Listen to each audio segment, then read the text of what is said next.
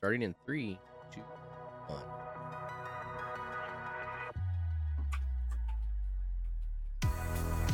Good morning, everyone.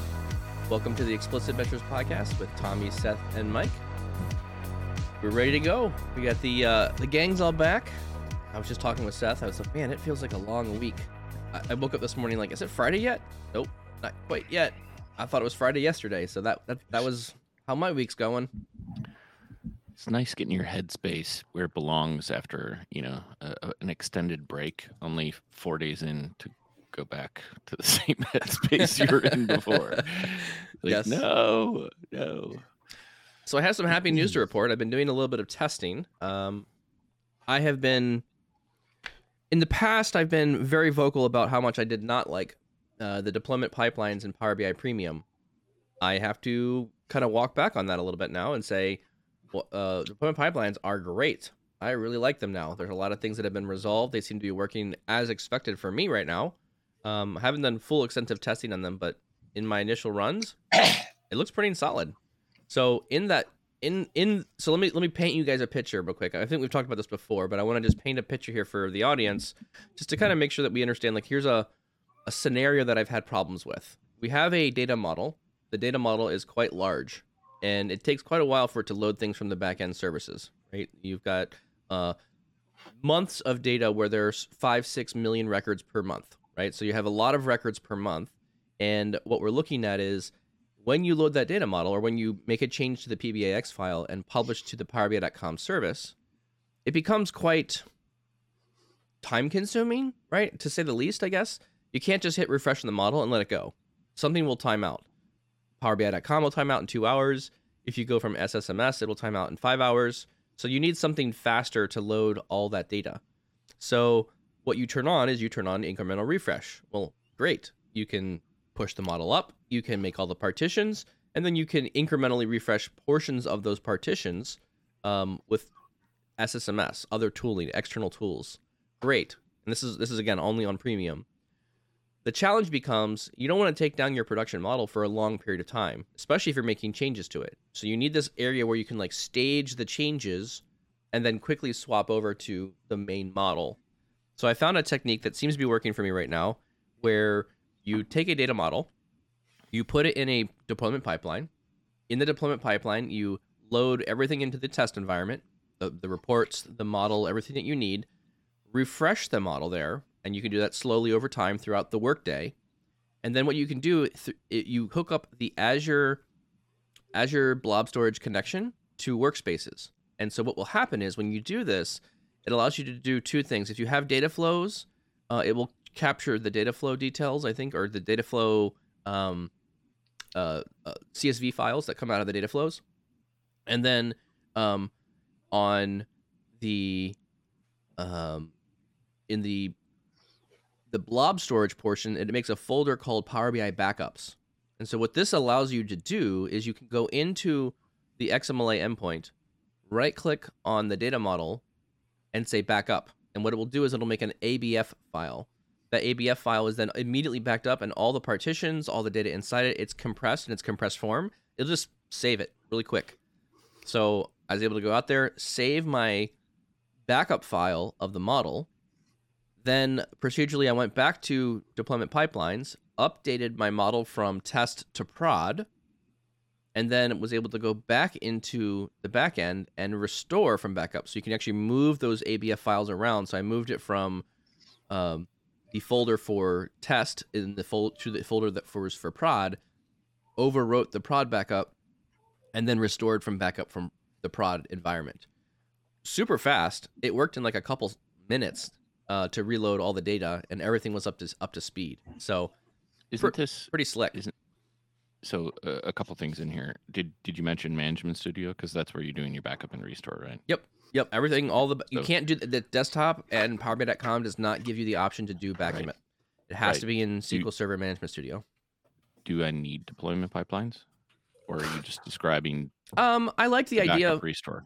well, so I'm, I was describing backup restore. I don't think you need the deployment pipeline to do that. Um, I did like the separation of the different data models. So my data model is the same model named the same in both environments. So I basically I can I can do all my work in the test environment I like that kind of as a general principle because I've got other reports we're going to do. We're going to make changes to models. We're going to do lots of things for changes.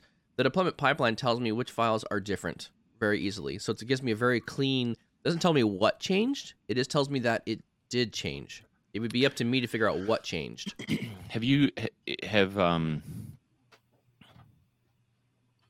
were you just testing the data set itself or were you replacing it where reports were tied to the data set in the workspace? Model and thin report. So that, that was the other part that I really So- liked about this too is So so replacing or restoring that that model of the same name Yep. by SSMS Yep. into a different workspace Yep. automatically rebound. re reconnected it yes. to to those reports. See that that's That that's was a lot. That's that good was news that because I still am stuck Yep. in that restore part because I got that bizarre error. But you and I Yeah. talked about that. So We've that's, talked about that's that cool, one. man. That's cool. So I'm gonna try if if I can get my um if this week doesn't go on forever, um I'll hopefully be able to go come back and do a little uh, demo or a video of how you would execute on this um, on a YouTube video to kind of show backup and restore across Yeah. workspaces in a deployment pipeline, which I think is going to be very helpful for people.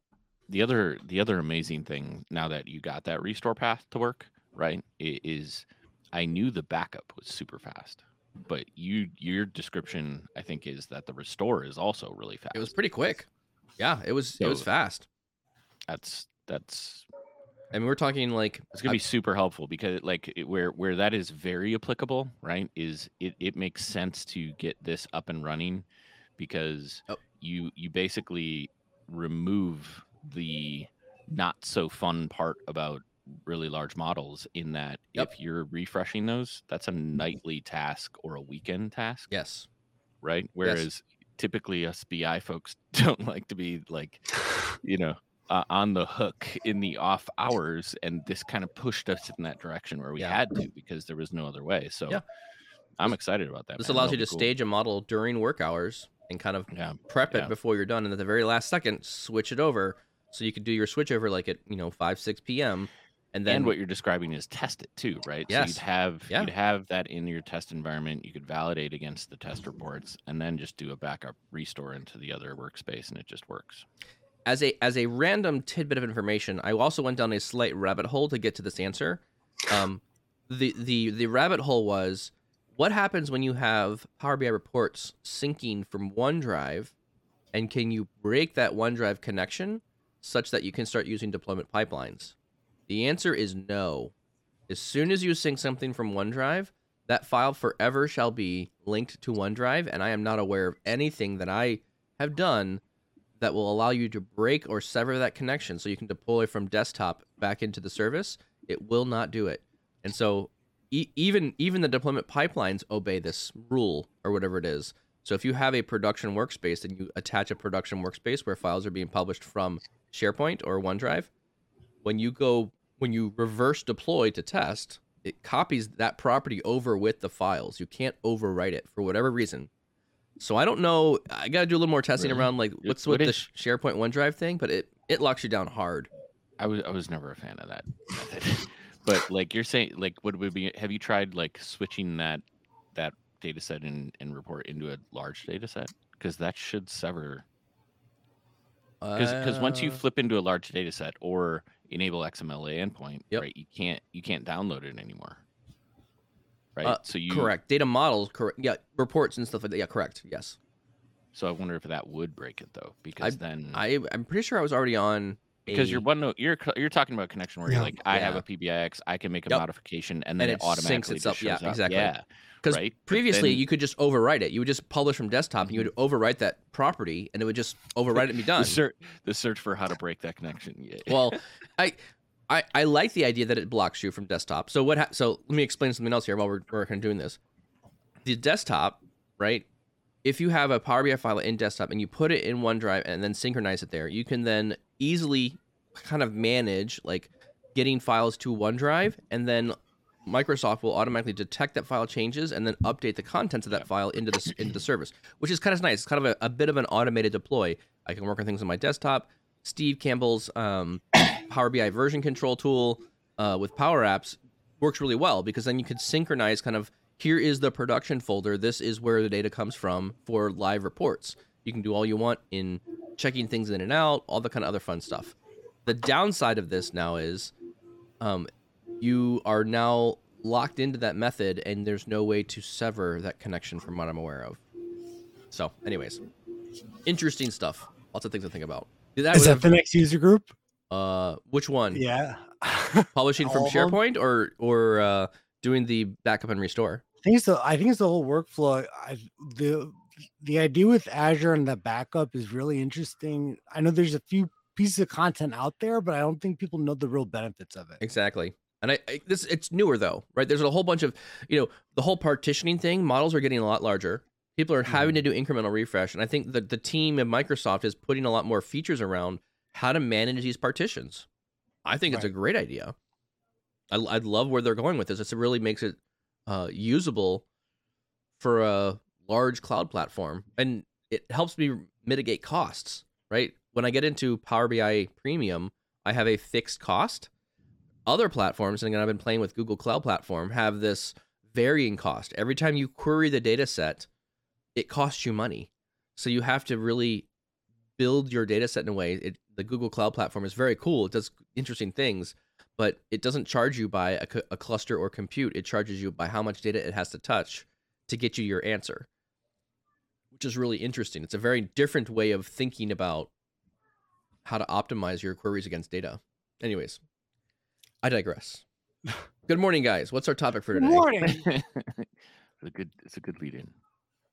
Oh man, I thought so. so let's let's completely go off let's topic go. on the technical side. Let's get rid of the topic technical yeah. side. Let's talk some fluffy stuff. Man, you can fluffy tell stuff. that Mike is pumped about deployment pipelines. Well, this is one of these things. If I don't document it, if I don't video it, I forget it. This is this is part of the reasons why I do all the blogging and the videos and it, like I forget what I did like six months from now.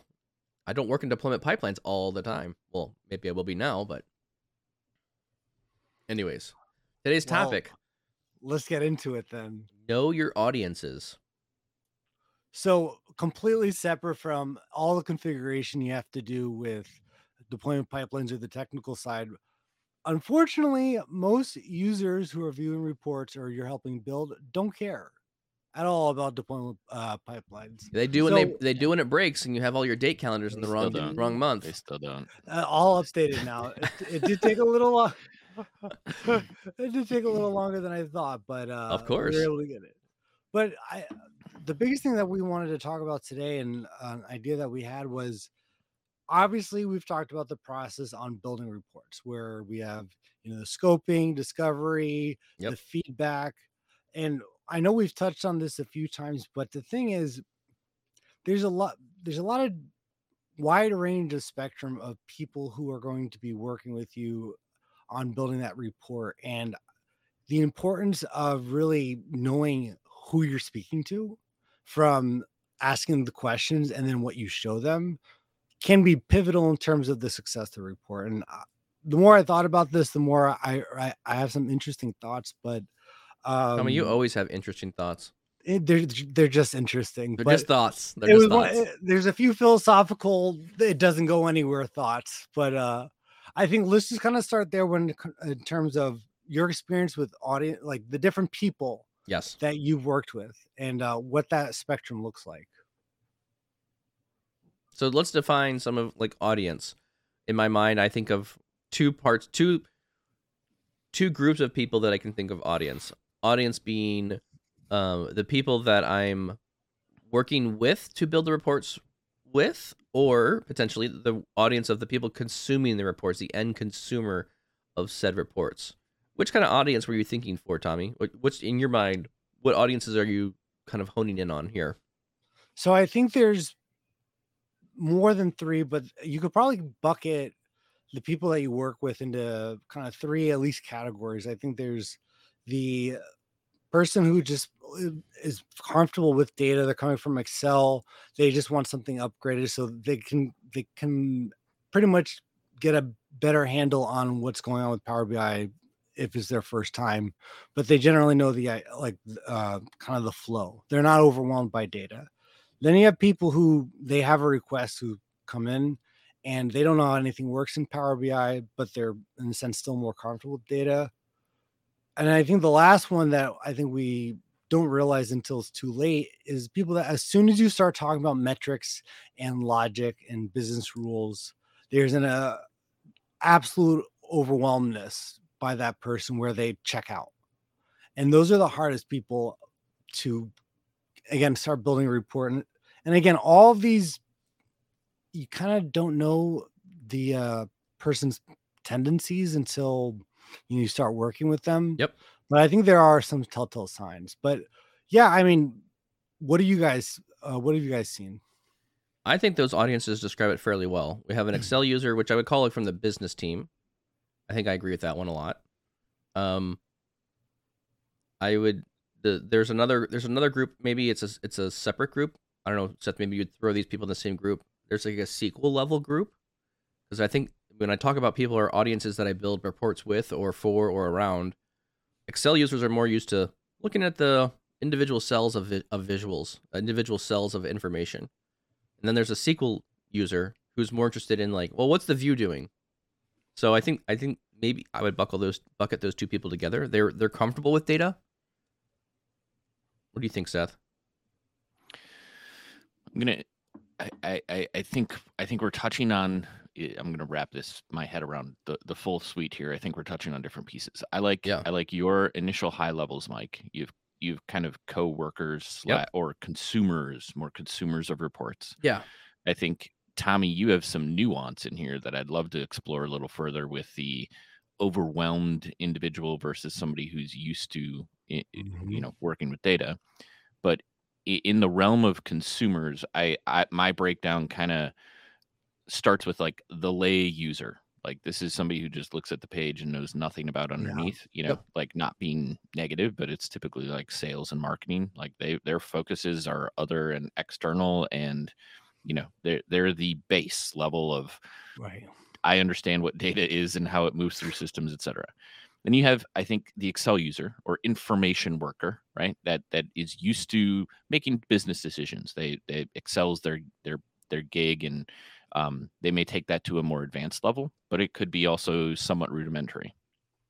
And then I think, Mike, to your point, I think you have the analyst or the data worker, right, who has some of the capability to uh, understand how to query larger data sets like pull their own pull their own information out of systems if they need to et cetera and then we move into kind of manager director level like mid-level management and then executives and, and i think i think as far as like audiences are concerned those break down for me because there there are large enough differences with how i would interact with them that would change the type of conversation I would have.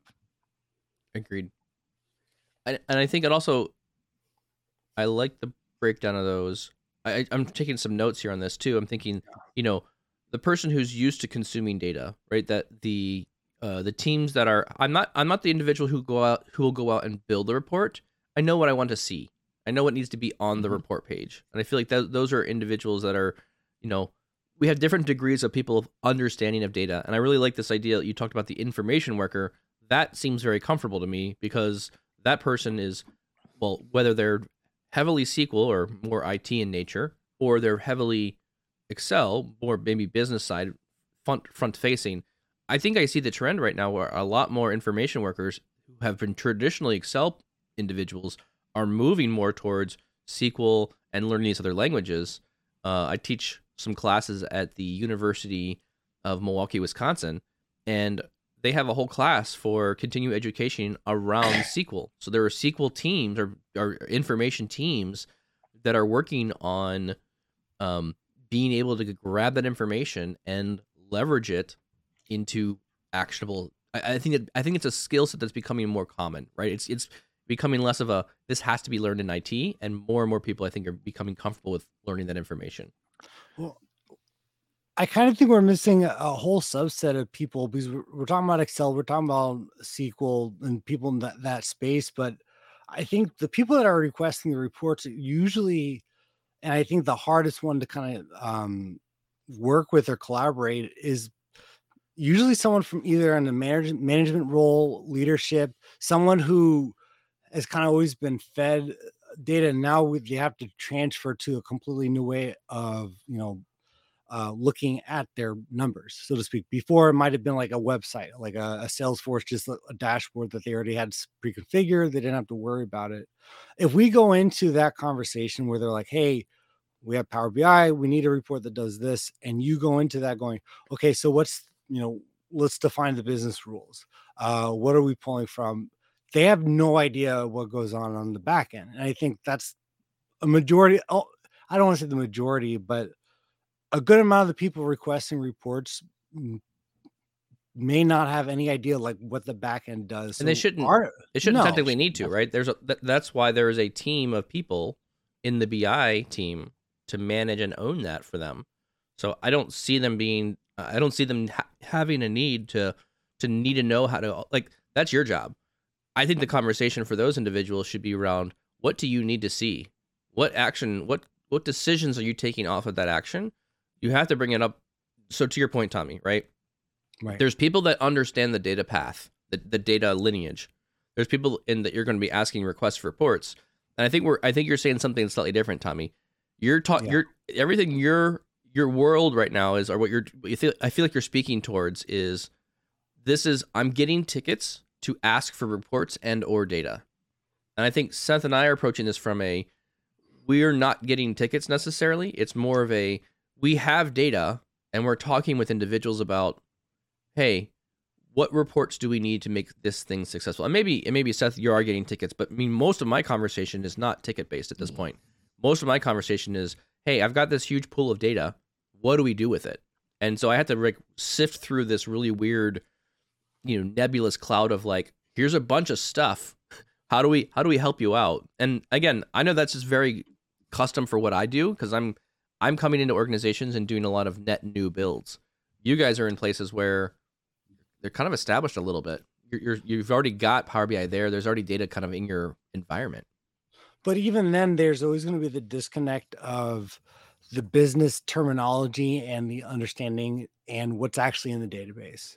And unfortunately this happens more often than i would like but but it's the idea where there's a whole conversation happening in the department saying we need you know we need to see uh you know our our top accounts. And it's like well that's never been defined. So how are we going to define top accounts? Well, that that that also I think is a different point. I think that what you're talking to there is what I would call maybe more of like the data maturity, right? If Mhm. someone, uh, excuse me, if if people at the higher levels are asking for, I need this kind of metric, and no one's defined what that means, there's not a common understanding of what that. That's that's different than I think the report pieces. That's just being able to understand what the requirement is. but I guess even then though it's our, it's our job then to translate that technical back end Yes. and try to build Uh, that yeah, data model. 100%. Yeah, So and again, there are some people that as soon as you start talking about You don't talk about it.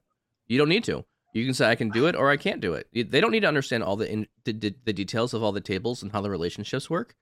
You just need to understand what is the essence of their calculation and how to how do you validate that it's true or not. I want to like uh, Tommy go continue on the path though. I want to hear like what your challenge is when you're engaging with those those users right now. Like I want to hear that conversation. How does it go?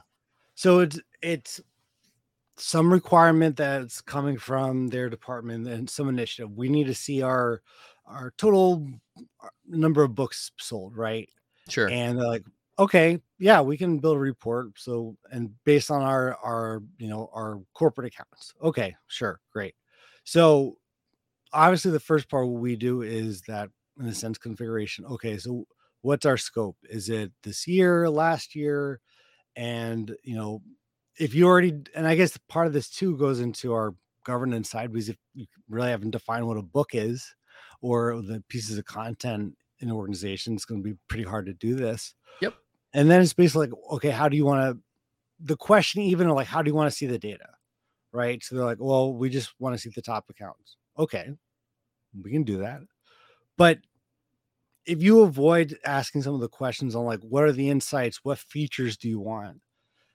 You can build a very static report that probably doesn't do it justice or you can try to begin to ask like hey do you need drill through? Well if they and it, if they've never heard a drill through or they're you know overwhelmed, then they might not want or they might not be thinking about all those advanced features that may actually help them in the report. Like- Mm, okay, I think I see where you're coming from a little Yeah. bit. Uh, yeah, yeah, Keep going. right. So Seth wants to hear more, so he can rip you apart. I'm not. ripping. uh, Golly. Wow, that's how you view me, huh, guys? Yeah, keep going, keep going. It's just gonna kill me. I'm no, no, not up. at all. I'm setting up. But even that, those questions of, you know, um, trying to, in a sense, define it down. Like, so our top accounts for this year, we, um, how do we want to view the data? They may not have any idea.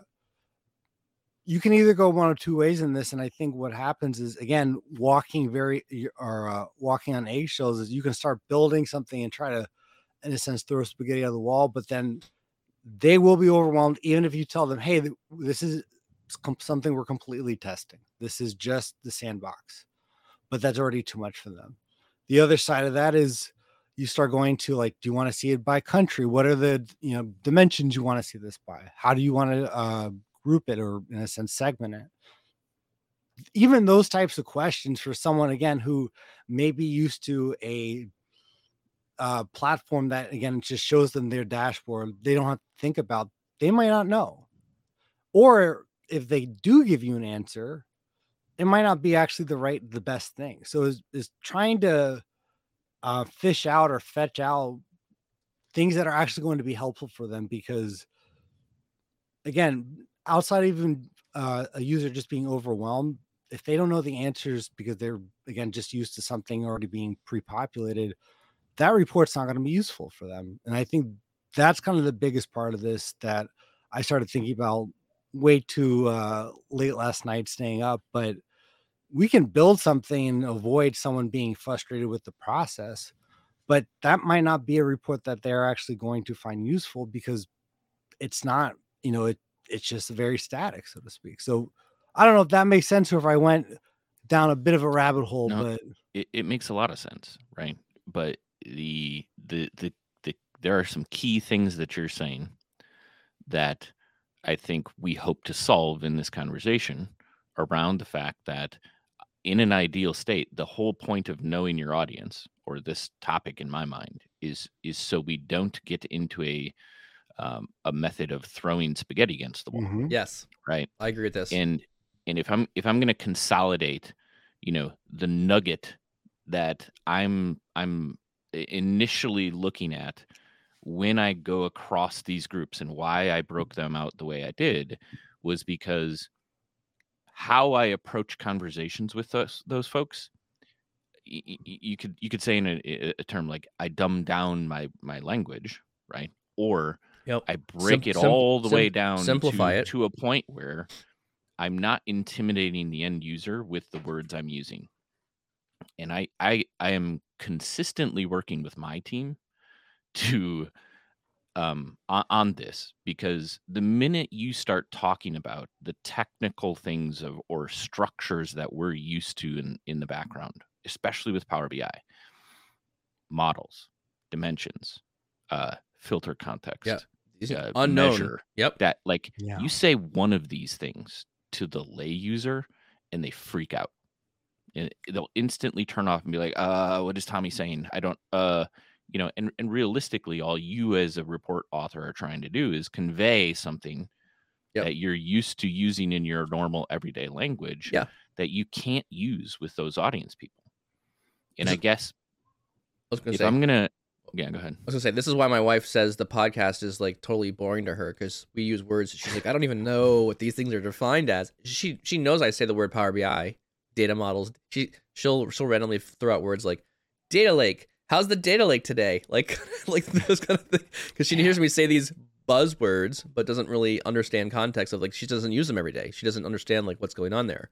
But to your point, Seth. I mean, I want to you know reiterate your point people don't understand the lingo that we use inside our program. They understand calculations and sums and aggregations. So we have to like change how we talk a little bit there.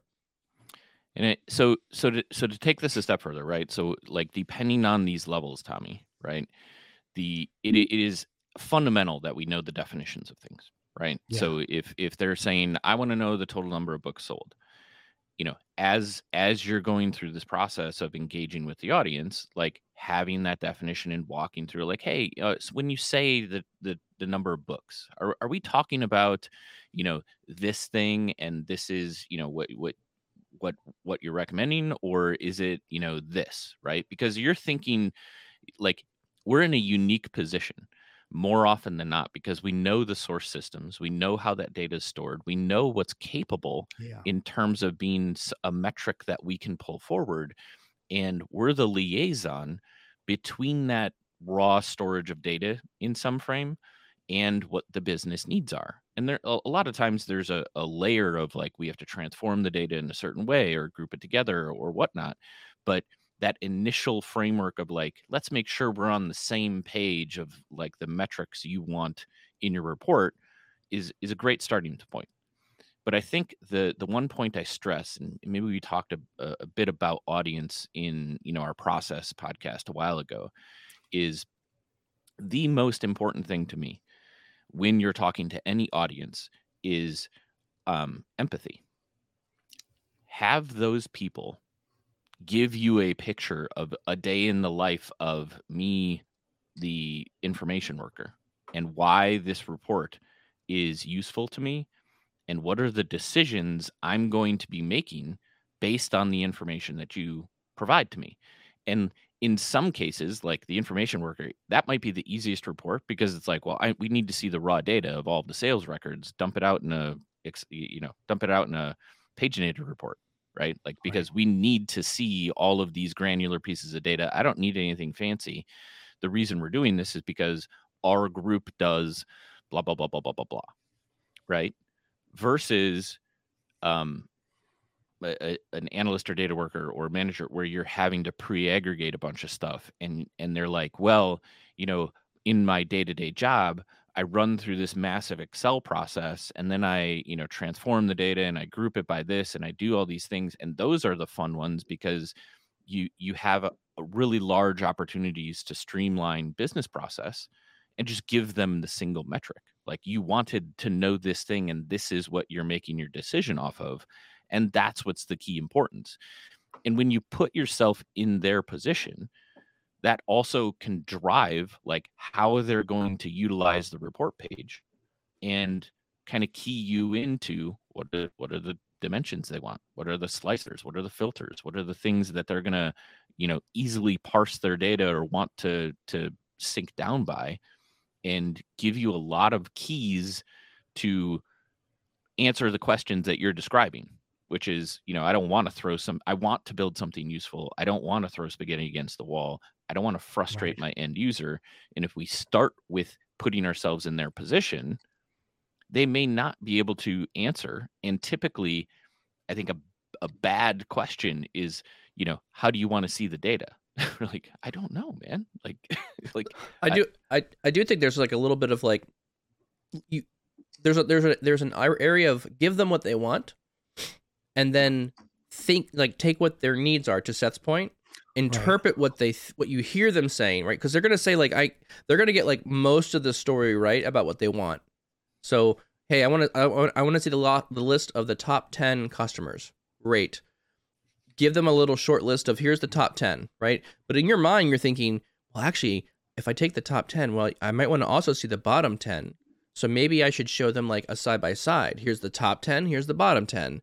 Or here's and then you think, okay, in your mind, you take you take their an, their analytic and you look a little bit beyond it. Okay, well, the top selling customers really isn't important to me, right? It's the it's the top customers that changed the most, right? What was the percent mm-hmm. change over a period of time this year versus last year, something like that, right? which which are the top gainers which are the top losers right? And you and you you kind of take their requirement and give a little bit of extra.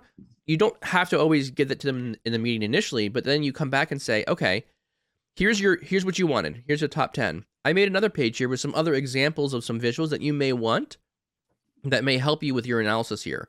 Here's the top 10 here's the bottom 10 here's the top most improved customers based on percentage or volume. Here's the top here's the here's the ones that reduced the most volume so maybe you give them a couple extra options right because i think we only know what we know right? We haven't been exposed to all the different situations where we need to build insights and visuals as we have. So it's our job to kind of bring bring to them their initial idea, but then also enhance it with a couple other visuals that maybe make sense to them. I don't know. Thoughts on that? Yeah, and I, I think the, the biggest thing in terms of trying to find success across um, the spectrum of the different audiences is something that you've done, Mike, or you've talked about, but is starting from some something where people aren't thinking about data or a report, so to speak.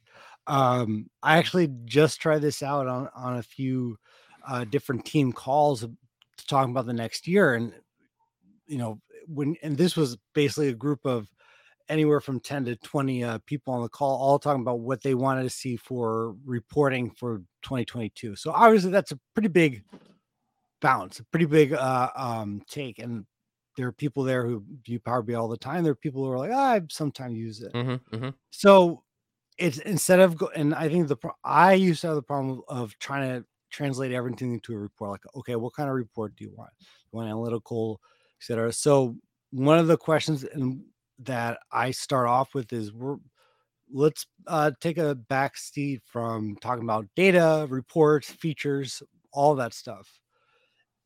Is that I that ideal state? Um, and very specific question that I asked that so far I've seen it receive across the different audiences, but is let's say in a year from now, you know, uh, we had a million dollars for just your team, and you your team couldn't be happier with uh you know like what power bi or what report you you have like we're high-fiving why would that be?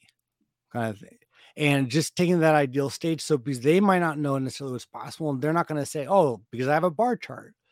Usually they're actually going to go into okay what would be something successful for me? Why would i be happy with you know a year from now? It's oh well i would be able to see my customers this way so they're not talking about it in a, from a report, um, kind of like a reporting uh, spectrum, because I think a lot of times people go, okay, I'm meeting with the BI team, so I have to talk about data and visualizations. No, when people coming to us is if you're trying to see, you know, what can we float to the top, what and what can we help you do?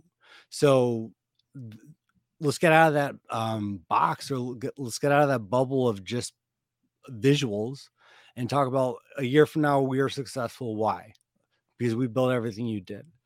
And just getting people to begin to talk and then for us as the um as the creators then we can begin to understand okay i can see what that means and i was obviously writing it down but uh i find it funny because we've done these types of calls where we're saying you know imagine you had 10 uh, uh, BI, people that were working on your reports for a whole year. And yeah, you're basically saying no holes barred. Yeah. Give me give me the ideal solution so you can right. start teasing out like what what do we have what is what where's are the gaps in our current solution right you're, you're trying to right. say in an ideal state give me some well yeah do, do you do anything around tommy like it this looks like a brainstorm session though to me yeah but it's i think it's just how you frame it because you could say show me the insights but and I know that you've done that too, but I think even the word insights, right? So when you say like, uh, well, oh, I'll, I'll also explain it like this: Tell me what you need to see so you can take action. That's a, that's another way I'll I'll uh, describe it, and I think that also resonates really well. Like, and and what I'll do is when people ask me, or we draw up on a whiteboard, or we draw on a table, or you know, I'll I'll do whiteboarding a lot with people, and then we'll just doodle on things and figure out like, hey, this is what we think we're going to be building and then what I'll do is I'll question back to them is like, what action do you take off of this chart? What action do you take off of this? Because I I mm-hmm. kick the the the that part back to them, and when I do that, I think it really helps people think about, well, that's not really important, right? I have this really large like my action is export it to Excel and do some other analysis. Well, okay, then we're not there yet, right? We haven't got the right amount of data to this table to do your analysis here. I want to I want to draw into this conversation though. Uh, one of the things that that might be creating challenges for Tommy, for you, or or many people when we have these conversations. If you, I have a tendency, and I call myself a conversation killer, because as a meeting is occurring or after as we're talking about a topic, I will I will formulate a bunch of thoughts around this broad spectrum of a topic.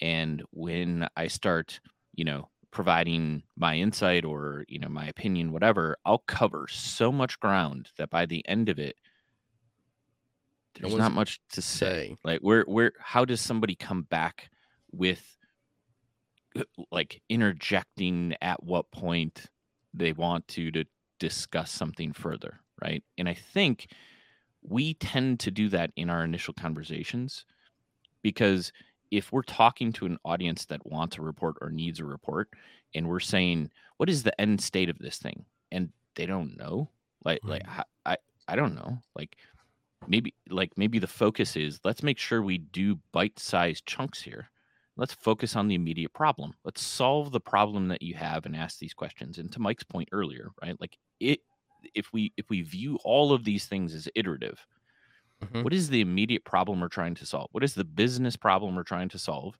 And what is the best way for us to solve that? And we have this translation of like what they need. And we it, it's our job to translate how they're saying things into um, visuals that might be helpful for them like over time or you know are we going to use a bar chart? Are we going to use a line graph? Are we going to just give them a table? Like we should be doing that on our own and then outline for them what that first looks like. And maybe the first pass is hey this report solves this problem for you right? And you give them a baseline of even if this is whiteboard right Mhm. you're iteratively walking this page well like like watch like i think if we did this and then we added this like this would allow you to do these things and just describe the interaction of the page then they're with you right then they have in their mind's eye like oh okay like yeah that makes a lot of sense let's talk about like how these things would work on the page what information would be shown now i'm with you tommy and whether it's in that first conversation to take it to the next step right away Right. is is dependent i think on group but then you can be like okay so if this is the baseline and we're answering your problem right away with this information off the top of my head for future iteration we could do something like this or here's the insight we could provide because power bi has this this mechanism that you can right click on this row and then we could show you like the history of this book sale over the last six months because I, I am hearing you keep saying that a lot that that's important to understand on a book by book level you know how how that performance has been and this is a really easy way for us to provide that information to you and you just described drill through without saying drill through Right. right how many other things do we know as professionals in you know power bi or you know business intelligence that would enhance a solution that we've already brought them to that first framework of and saying hey here's your here's what you get like you're good to go now we can talk about these other things and i'll do that in a, a, a different levels to you know kind of maybe iterate on on the report that they they want Are you guys watching the YouTube chat at all by chance? too busy talking man I know you guys are talking. So there is some amazing comments. I just want to pay a little bit of comment. What you're saying right there, I think dovetails very well on what people are chatting about in the in the chat window here. Uh, Mark says, uh, in in his meetings, he intends to go with this this question. We've talked about like what are these? Define the insight, right? So maybe saying the words define the insight. People won't know what that means. And then I, you know, I I communicated, hey, you know, what does it mean to take action on this, or how does this chart drive for action? Is how I would say it. And then uh, Mark says, what is the argument you want to win? I really liked that statement Mm. because it, uh, as I think about it, and this is this is going to be Tommy for the philosophical side of things, right? All these reports, everything we're doing, we're trying to make data-based decisions. So we're either going to go left or we're going to go right based on some information. Right? Do we increase the marketing budget or do we decrease the marketing budget? Do we hire more people or do we reduce size in our company because of you know not enough sales, right? There's decision points. We're trying to argue a point one way or the other and we're trying to use the data to decide the outcome of that argument or make a, an educated decision. This makes a lot of sense to me. Talk to me about what kind of arguments are we trying to resolve here with this information. You, and this is where my my engineering background comes into this. I love this whole idea of like propose a hypothesis, find data to support it, and if it either it says it's true or not. So I, I love that scientific uh, kind of experience around using data to make decisions because it, it fits very well with that. You know, I think we should spend more marketing budget because of why, right? And then I go look at the data and say, oh yeah, every time we spend another ten thousand dollars, we're able to get another fifty thousand dollars in sales. Yeah, that let's try let's try another experiment of I have a hypothesis if we spend more in marketing, we're going to get more in sales. You do that and then you come back to the data after the fact and say, okay, we spent the additional money. How much more return in sales did we get? Did we hit a diminishing returns?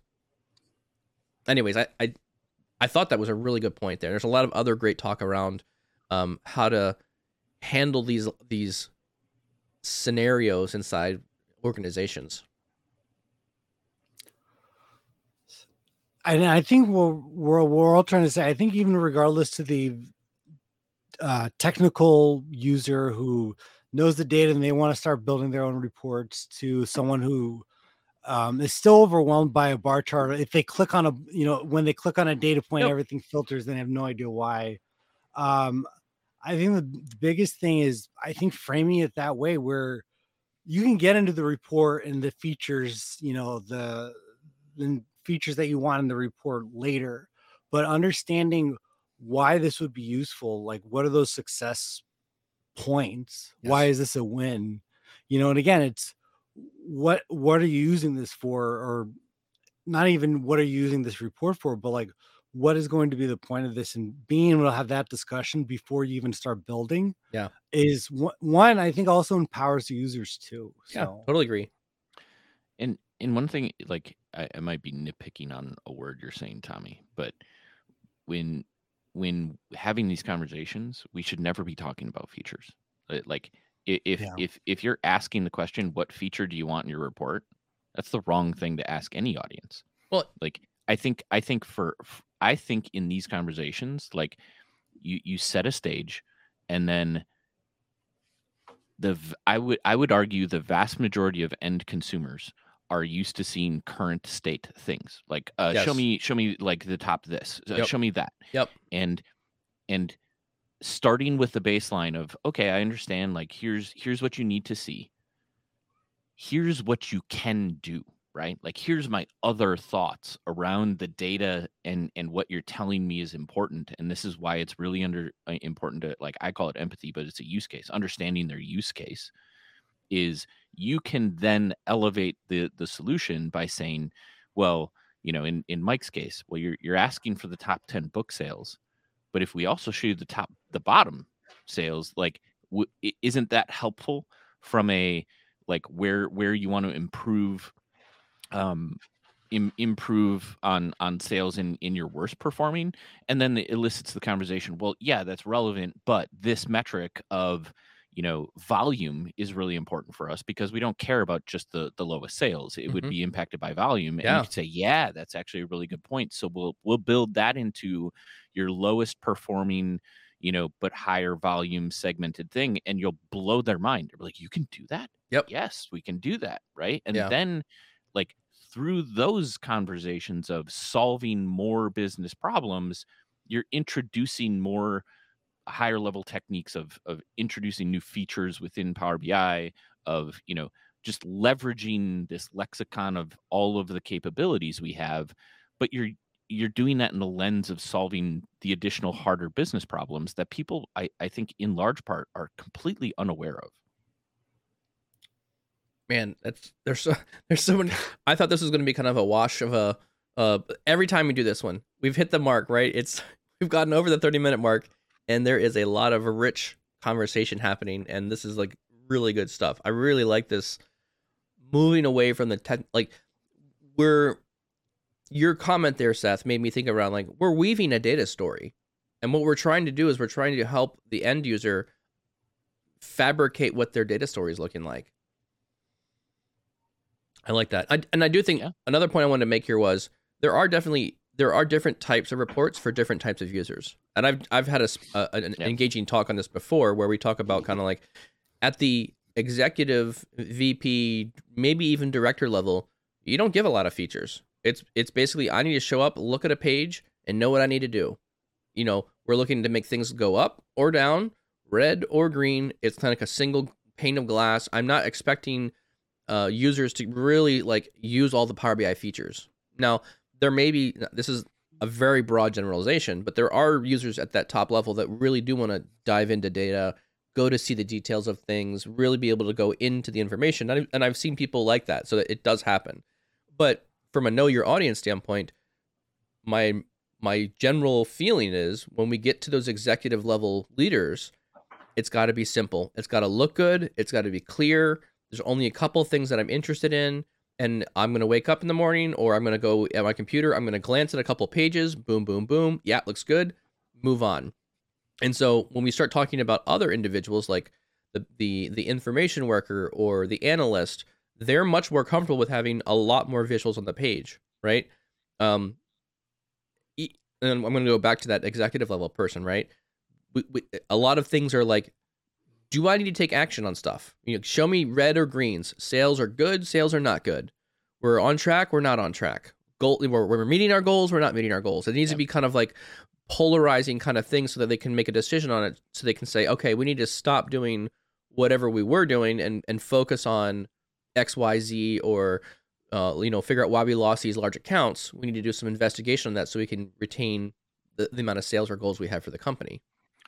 Yeah, I, I would agree with that. Like, you know, if you rearrange like in order the uh, I guess the the easiest easiest group to interact with versus the hardest, I think it goes like um the the analyst or data worker because they understand the data structures and you can use a lot of the same vernacular that yep. you normally do like right they under they get how you would go build things out and it, it's just an easy conversation yep then information worker then you go into um, you know managers or or you know yep. mid-level management yep. sales i think is a is challenging because a lot of the times they do need some harder calculations or higher level things but don't have any understanding of the data and then i think the hardest is executive because those are the the metrics that need to be well defined and are big roll ups and KPIs yes. more often than not that have a lot of business logic underneath the, the covers that yep. has to be all in line and and you you have to do a lot of piecing of of things together you know on the back end in a very technical nature to produce that that single thing yeah. for them that that they they are tracking. I was just describing this exact same thing in my business. I, I so I'm I'm you know the owner of the business, right? I look at different metrics at a much higher level than everyone else yeah. does in the in the company. So the managers of people look at something different than than the workers of the people, right? So if I'm if again from a consulting perspective, right, the the worker, the person doing the executing out the work, they're focused on what tasks do I have, how many hours have I consumed to make sure I'm meeting my goals. The manager level is worried about his level of hours and everyone underneath of them that they're managing their hours to the right degree. Me, I'm worried about everything. I'm worried about the money coming in. I'm worried about the money going out. I'm worried about the hours for every single person across the entire company. And so for me, I need much more aggregated, quick looks at dashboards. I don't have a lot of time to really drive into that. And so I think the further up you go, you have to do a better job of simplifying and making the story clearer the higher up the organization that you go. That's just a very broad generalization that I've got there. Man, Dan Dan Meisner's been like so, hot yeah, on the chat, ripping, man. Ripping ripping this one up today. He's, um, he's chatting I, some good stuff in there. Before before we wrap up, I wanna I wanna go back twenty minutes to a, a, a segue real quick because it's an encouragement thing. There's a you were talking about how you're seeing a lot of information workers going into this class where they're learning SQL and, yeah. and engaging in larger data sets. And I think so. What I would what I would like to do is just uh, encourage the audience if that is your position, like if you're an information worker, you're a heavy Excel person. Mm-hmm. I've been reading or listening to this book called Deep Work by Cal Newport recently, and it, it's talking. We've talked at length, even within the last five years, of how fast data um, sizes are growing within organizations and the amount of information organizations can consume and store at a at a reasonable cost right? Yeah. And the it is extremely important for the general information worker to start to build into their um, repertoire of skills a a language or something that allows them to query large sets of data because it's not going to like in order to continue to provide value to an organization like you're gonna need at in in very short Hmm. period of time here the ability to query or understand how to access and generate these data sets because they're not going to be able to be exported into excel and you rip it apart from there Yeah. you're going to need to go pull the information out of a much larger data set Aggregate it at, at And to see the aggregations. right it yeah. doesn't mean you need to be a rock star Nope. but Yep. like you will definitely need his point in there and i agree with is you definitely need to build some set of skills where you're you're comfortable extracting and filtering pre-filtering data sets before you know to analyze and work with and that's why power bi is just a, a fantastic tool Oh, it's crushing that, it. that engages right Yeah. it allows us to do that to the lay user but there's that in between layer where people who are dealing with data on a, a, large large basis um, highly encourage them to to look into the market and figure out maybe it's python maybe it's sql But you know But I, I'm gonna I'm gonna lean on this though, Seth. I mean, you know it. I know it. We've had people talk talk tell us it's not SQL runs the world. Se- mm-hmm. se- the SQL language, whether you're not they're if, whether, modif- whether yeah, you're in Oracle, whether you're in Databricks, when you're in big data, doesn't matter where you are. If you don't know SQL, you're you're not going to be able to do well with data. And everything that I see is wherever SQL is being put in place, people like that kind of experience. It's it's yes, it's you have to learn it. It's definitely a learning curve to get going there, but Yeah. it's being placed everywhere you think of. And I'm even thinking about like Power Query and query folding, right? Power Query, even though it's a a, a GUI, it's a user interface that's visual, it still writes SQL on the back end to query fold things back into the source systems. So I, I think about this going, wow, this is SQL is becoming for me, it's very universal for what, what I do my work with. And I think that's a, a super strong point. And uh, I would highly recommend taking some time learning some deeper things about SQL. And also see if I can dig up that that uh, UWM SQL class because I've I've heard good things from it. See if I can get that chat that link here in the chat uh, window here.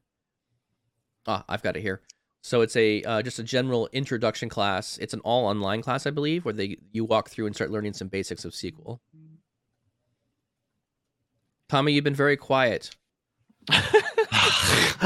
Did we just that steam you? Did we just first. roll you over, Tommy? Is you just I'm- steam you?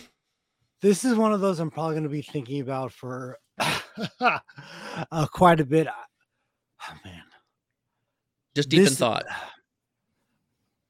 I don't know, man. This Did- is one of those that, as you continue to kind of work on the communication skills, you work on. I think a lot of things we said too is the experience that you have, your ability to actually talk like the business. Yes. And then uh, uh, I think at the end of the day, it's always funny where I remember Seth from a previous episode was saying where they're like, all I would love is if there's a pie chart and you did it like in real time. And a lot of the things that we can do for people, if we know what they are looking for, it's it's almost too easy.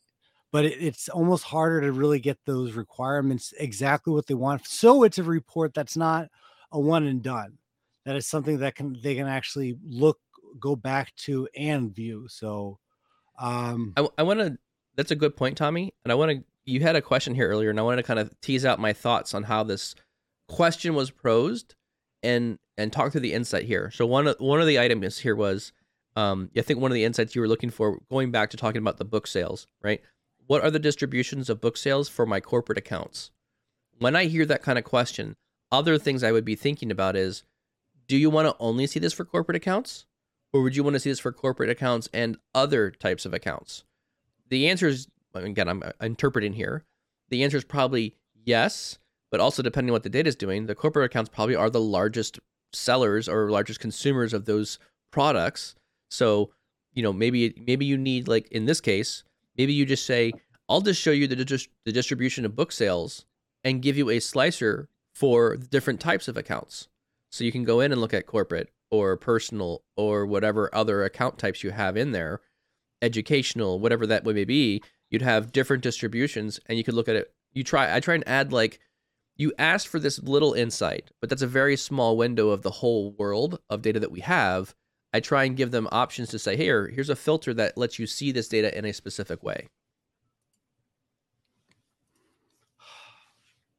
Well, I don't know if there's a blog post or a template here, but there's definitely some kind of like it. checklist. I think there's a lot of I've I've taken a lot of good notes. I think some so for me, some of the key takeaways here for me are kind of around I think Seth's comments around simplifying the tool into easy to consume, understandable terms is going to be pivotal the higher up you go in an organization, right? I'm not going to talk about drill through. I'm not going to talk about uh, specific features of Power BI. I'm going to say, do you want to see, the details? I'm going to focus on the story of the data and driving for that action thing. And that that's one I think that would be a good implementer for me out of this one.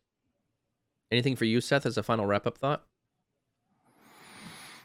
Yeah, I agree with that. You know, um, hone. Uh, uh, What hone- Mike said. I agree with myself. I agree with myself. you better. I, I think the best thing we could do is, as we've we've been wrapping up, I've been thinking about it. Ho- I, I think it's important. We're we're a we're in a unique spot, like because we have a foot in engineering and we have a foot in the business, and a, a lot of people who know Power BI are you know from the business or whatnot, right? But you understand both of these worlds, and if you don't, the best thing you can do is hone your skills in framing how you communicate with the business, regardless, because any one of these groups if you don't use the technical jargon, um, you're going to be much more effective in getting to the heart of what they they want and need. And it's not necessarily like the want part. It's let's frame everything in the uh, context of what problems we're solving, what are the really key Yeah. important metrics, how are you going to engage with it on a daily basis, and what decisions are you making, and then move on from there, right? And I like that. and do it in digestible ways. Yeah. Tommy, any kind of final thoughts, wrap ups for you? honestly, I, I think the biggest thing is try try to understand the way people are like um i think one of the best things that my um my boss told me a, a while back that i really stayed true is try to understand what someone's going to ask before they ask it Don't ask And questions you don't know the answer to. well yeah so, so sure Like that. No, a- ask all the all, all, All the questions. I'd say the reverse of that. Ask all the questions you don't know the answers to, because that's the only way you're going to be able to Learn it. understand whether Empathy. or not you know you're on. Yeah. Yeah. Awesome. Well, I think with that, we've kind of wrapped up a full hour of randoming. Uh, Dan says it best. He goes, Man, I look at your topics and think, How the heck are we going to fill 30 minutes with this dumb topic? And then here we are. 8:30 rolls right past, and we are filled up a full hour. So great topic, good discussion. I really appreciate you guys. Gave me lots of food for thought here. Um, our only ask if you love the podcast or don't love the podcast or you know think it stinks, uh, you're more than welcome. Please just share it with somebody else. Uh, we, we, we appreciate the uh, the word of mouth. Uh, let someone else know that you found some value from it, and uh, let uh, somebody else know that you found this either entertaining and or was able to gain some knowledge around Power BI. Tommy, where can you find the podcast? you can find the podcast anywhere they're available on Apple and Spotify. Make sure to subscribe, and you can uh, view all of our previous episodes. Uh, episodes come out every Tuesday and Thursday. If you want to join the conversation live, you can do so. Uh, just subscribe to Power BI Tips on YouTube and LinkedIn. Awesome. Well, thank you all very much. Appreciate it, and we'll see you next week on Tuesday.